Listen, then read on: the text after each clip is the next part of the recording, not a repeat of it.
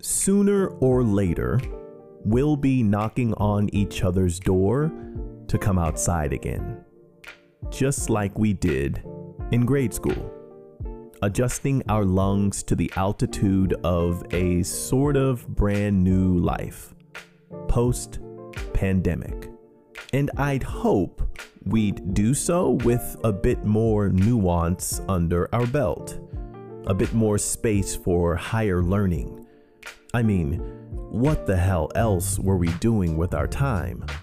Locked away, gone from our regularly scheduled active programming. Sitting still this long can't result in zero growth. All this quiet, all this slowness is the perfect opportunity to take a picture of the world around us, or better yet, a snapshot of who we are individually and add, or adjust, or tweak.